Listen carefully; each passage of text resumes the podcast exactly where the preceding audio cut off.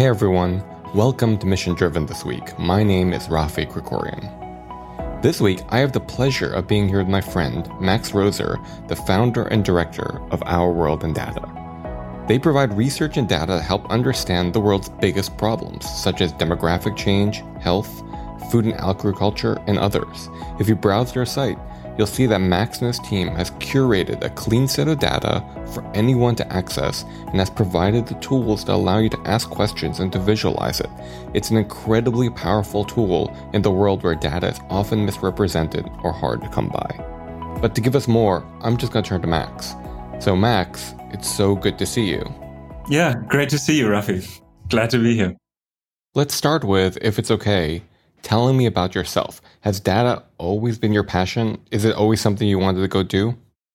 Maybe. Like it was probably some way in the back of my mind while I was doing other things, but I it took me a while to actually realize the love for data, like the love for physics and mathematics was was much earlier, and that was probably what I was most concerned, obsessed with when I was going to school when I was a teenager. But I always had like these uh, two at the time I thought very conflicting interests in mathematics and and numbers on the one side and more philosophy and social science on the other hand and interest in history.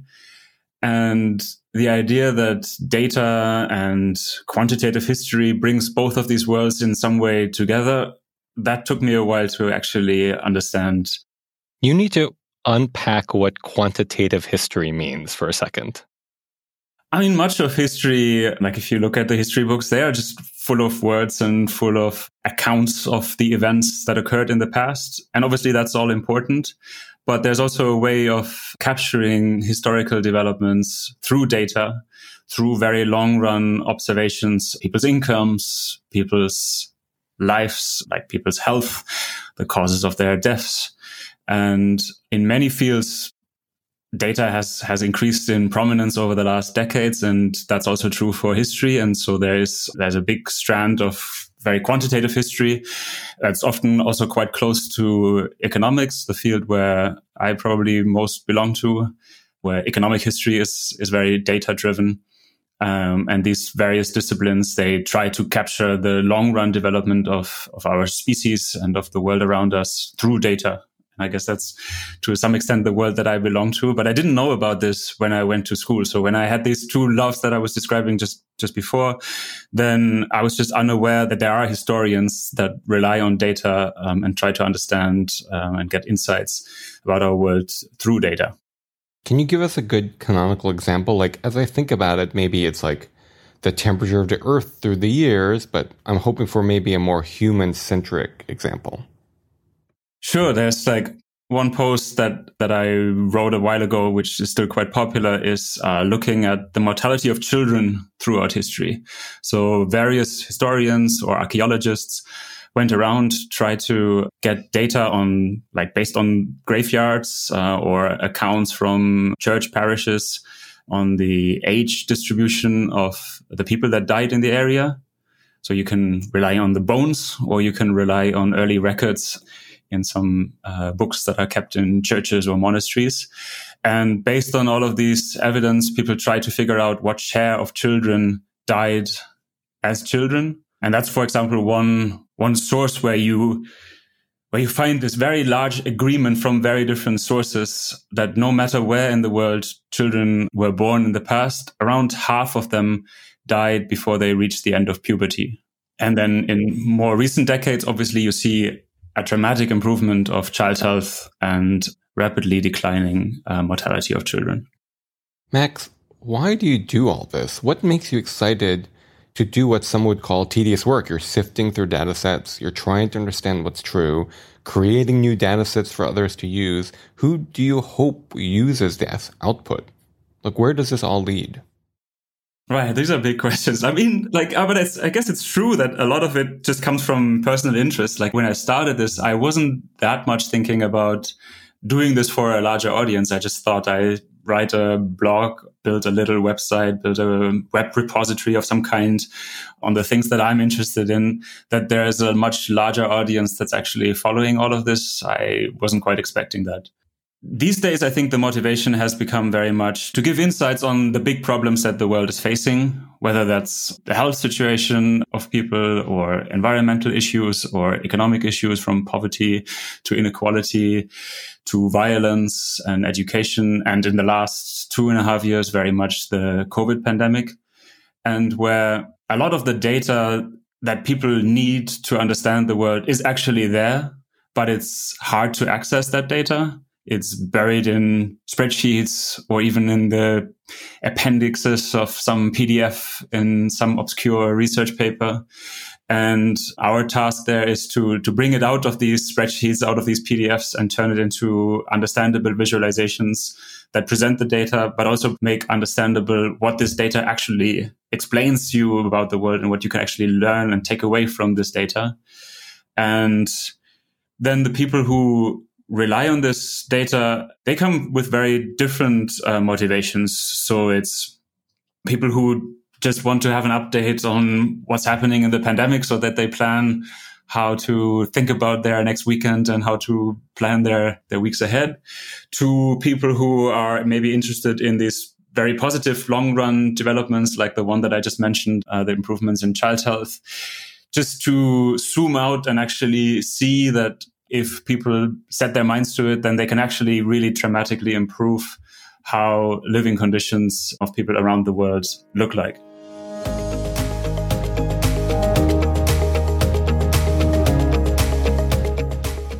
Maybe it's a good time to zoom out and talk about your little website. Your website is used by publications like Science, CNN, the BBC. But for the audience of Mission Driven who maybe hasn't played with it yet, can you tell us about Our World in Data and what it is? So, Our World in Data is a freely available website on which we bring together the data and research that makes the world's large problems understandable. And we very much rely on data as a way to communicating how large these problems are, how things have been changing in the last years, decades, sometimes centuries or millennia, and what's possible for the future. And as I was saying, I guess in the in the last couple of minutes, it's a very wide ranging online publication covering health, education, violence, economic issues. Right now, I'm working on artificial intelligence and technological change is always a big topic. So it's it's a it's a quite a wide ranging online publication. Talk to me about your role. I introduced you as founder and co director, but what does that practically mean? Like, what's your job description? What do you do day to day?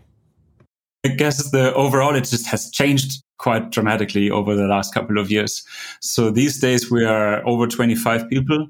At the beginning of the pandemic, two and a half years ago, we were six. So we had two years of, of quite large growth. And with that, my uh, job has changed a lot. When I started, it was for many years just me doing all of it from the website development and the visualizations that I built to promoting it online. And at some point, then starting to find uh, or to search for funding.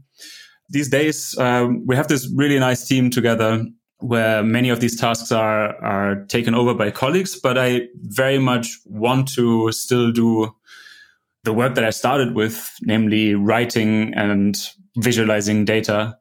So I basically split my day these days and the morning is reserved for writing and for, for visualizing of data and for uh, my own academic work. And the afternoons I'm putting on a different hat and become much more of a manager than I had ever imagined. Which part of the day do you like most then?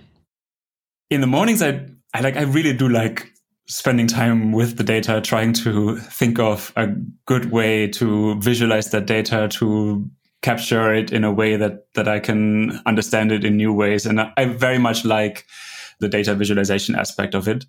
In the afternoon, it's a it's a much more collaborative effort, and I think that's in a weird way somewhat rare in academia. Maybe in particular in economics, where it's very common for economists to basically do everything to come up with the idea for the paper, collect the data, travel to the country, uh, run the surveys, do the data cleaning, do the data analysis, do the literature review, actually write the paper.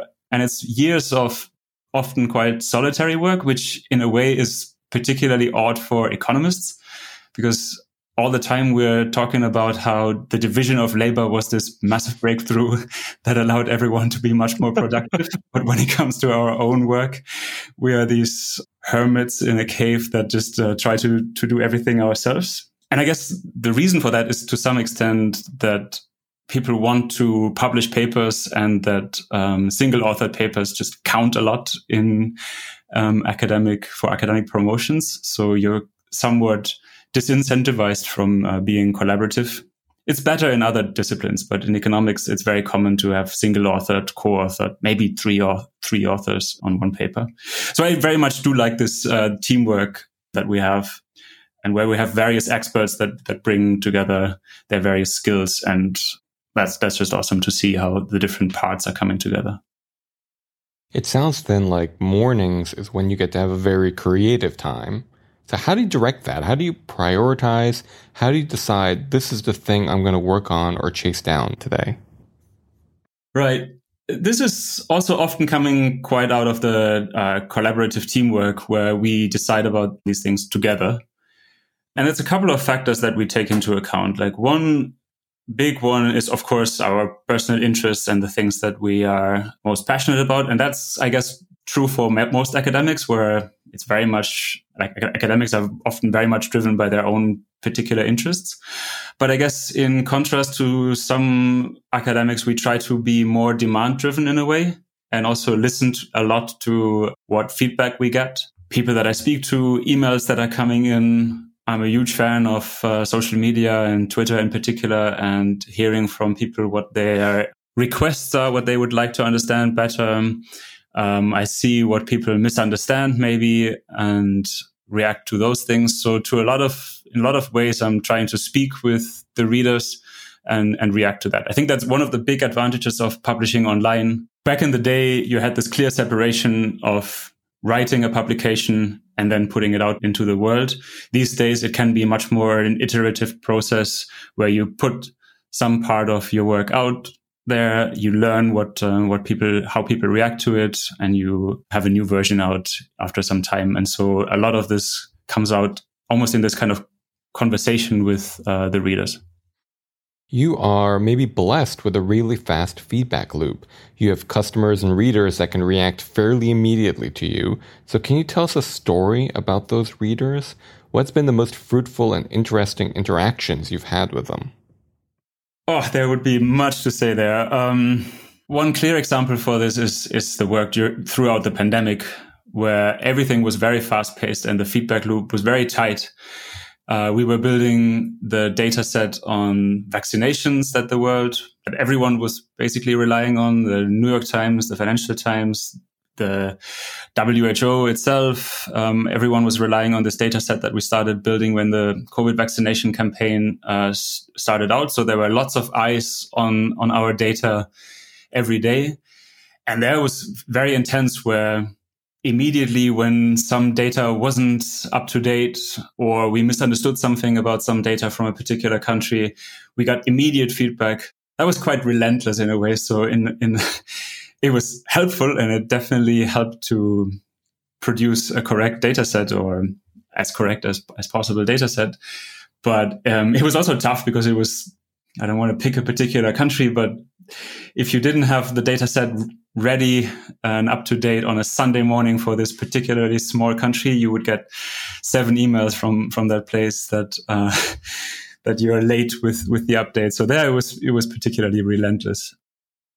Wait, that's so entertaining. You're late for an update for a service you're providing for free to a country, and that country is depending on it to make decisions. Exactly. Like, I mean, that's something that that we learned the hard way that as soon as you go out there and you provide some service, like for half a day, people are thankful, and half a day later, uh, like everyone takes it for granted and uh, gets annoyed at you if if you're not reacting fast enough. And um, that's amazing. Yeah, there's no way back.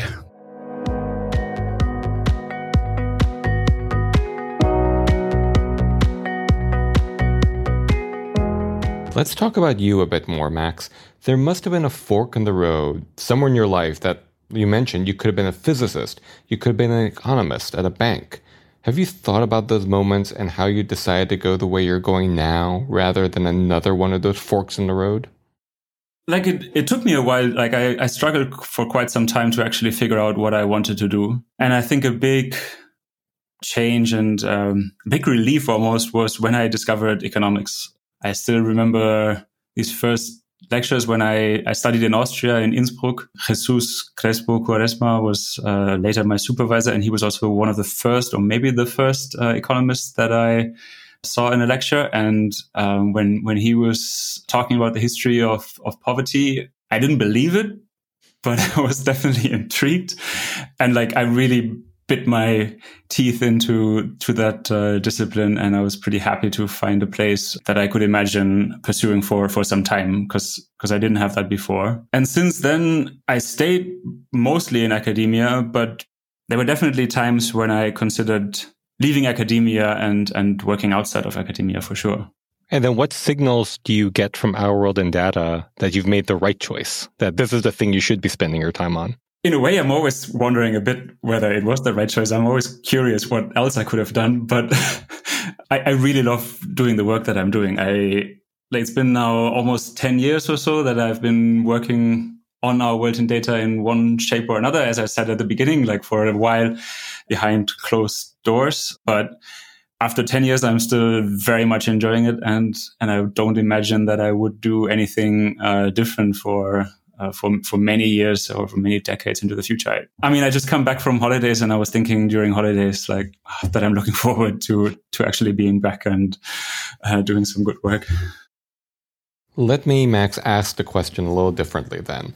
If you could give yourself advice in those moments, those moments when these forks in the road appeared, what advice would you have given yourself to help you move along that path faster or differently?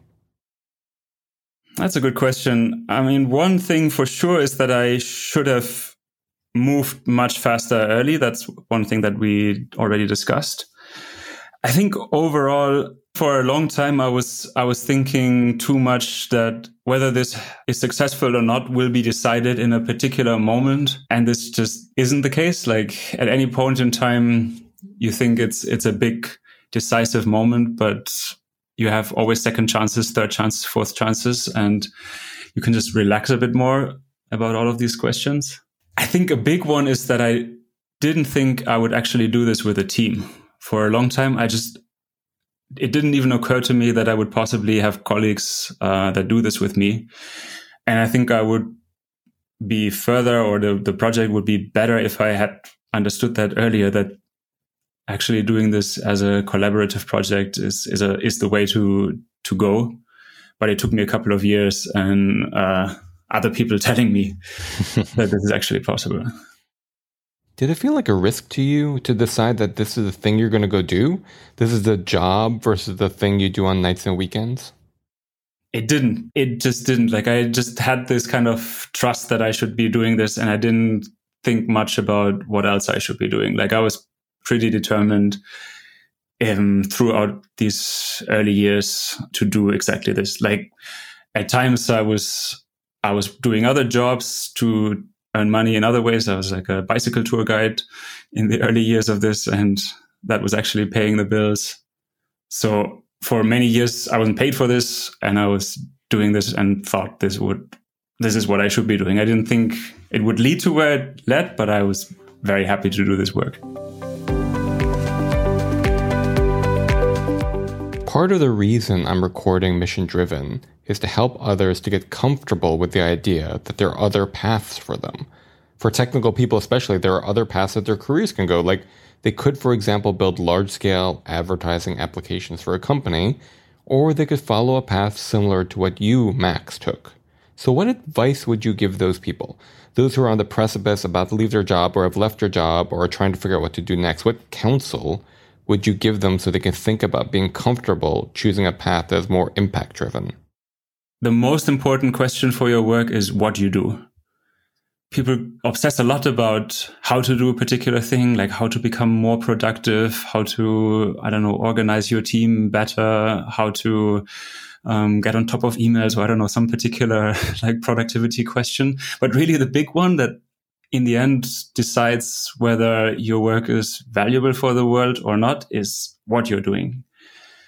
And so overall, I think for everyone, it's just a good idea to think very hard about the question where you dedicate your energy and where you spend the many decades of your life working. Like when we think about where we go on holiday or where we go for dinner, we spend quite some time actually researching the different restaurants um, and different destinations.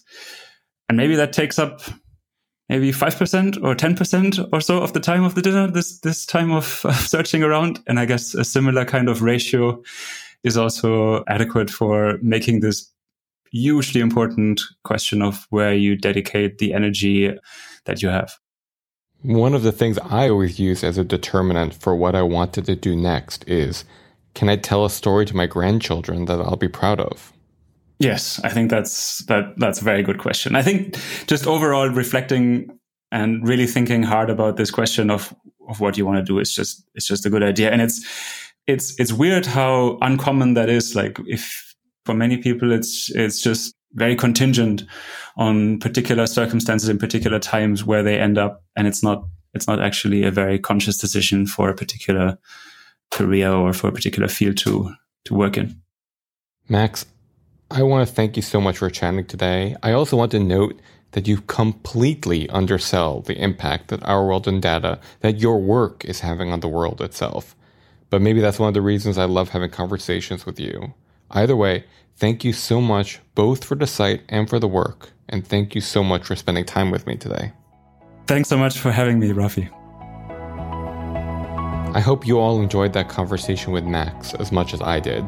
Next time, we're going to talk with Sam Quigley. I don't want to give too much away from what he has to say, but what I'll say is that a parent's drive for their children can really inspire them to do big things. And that drive is what we'll talk about next time on Mission Driven. I'll talk to you soon.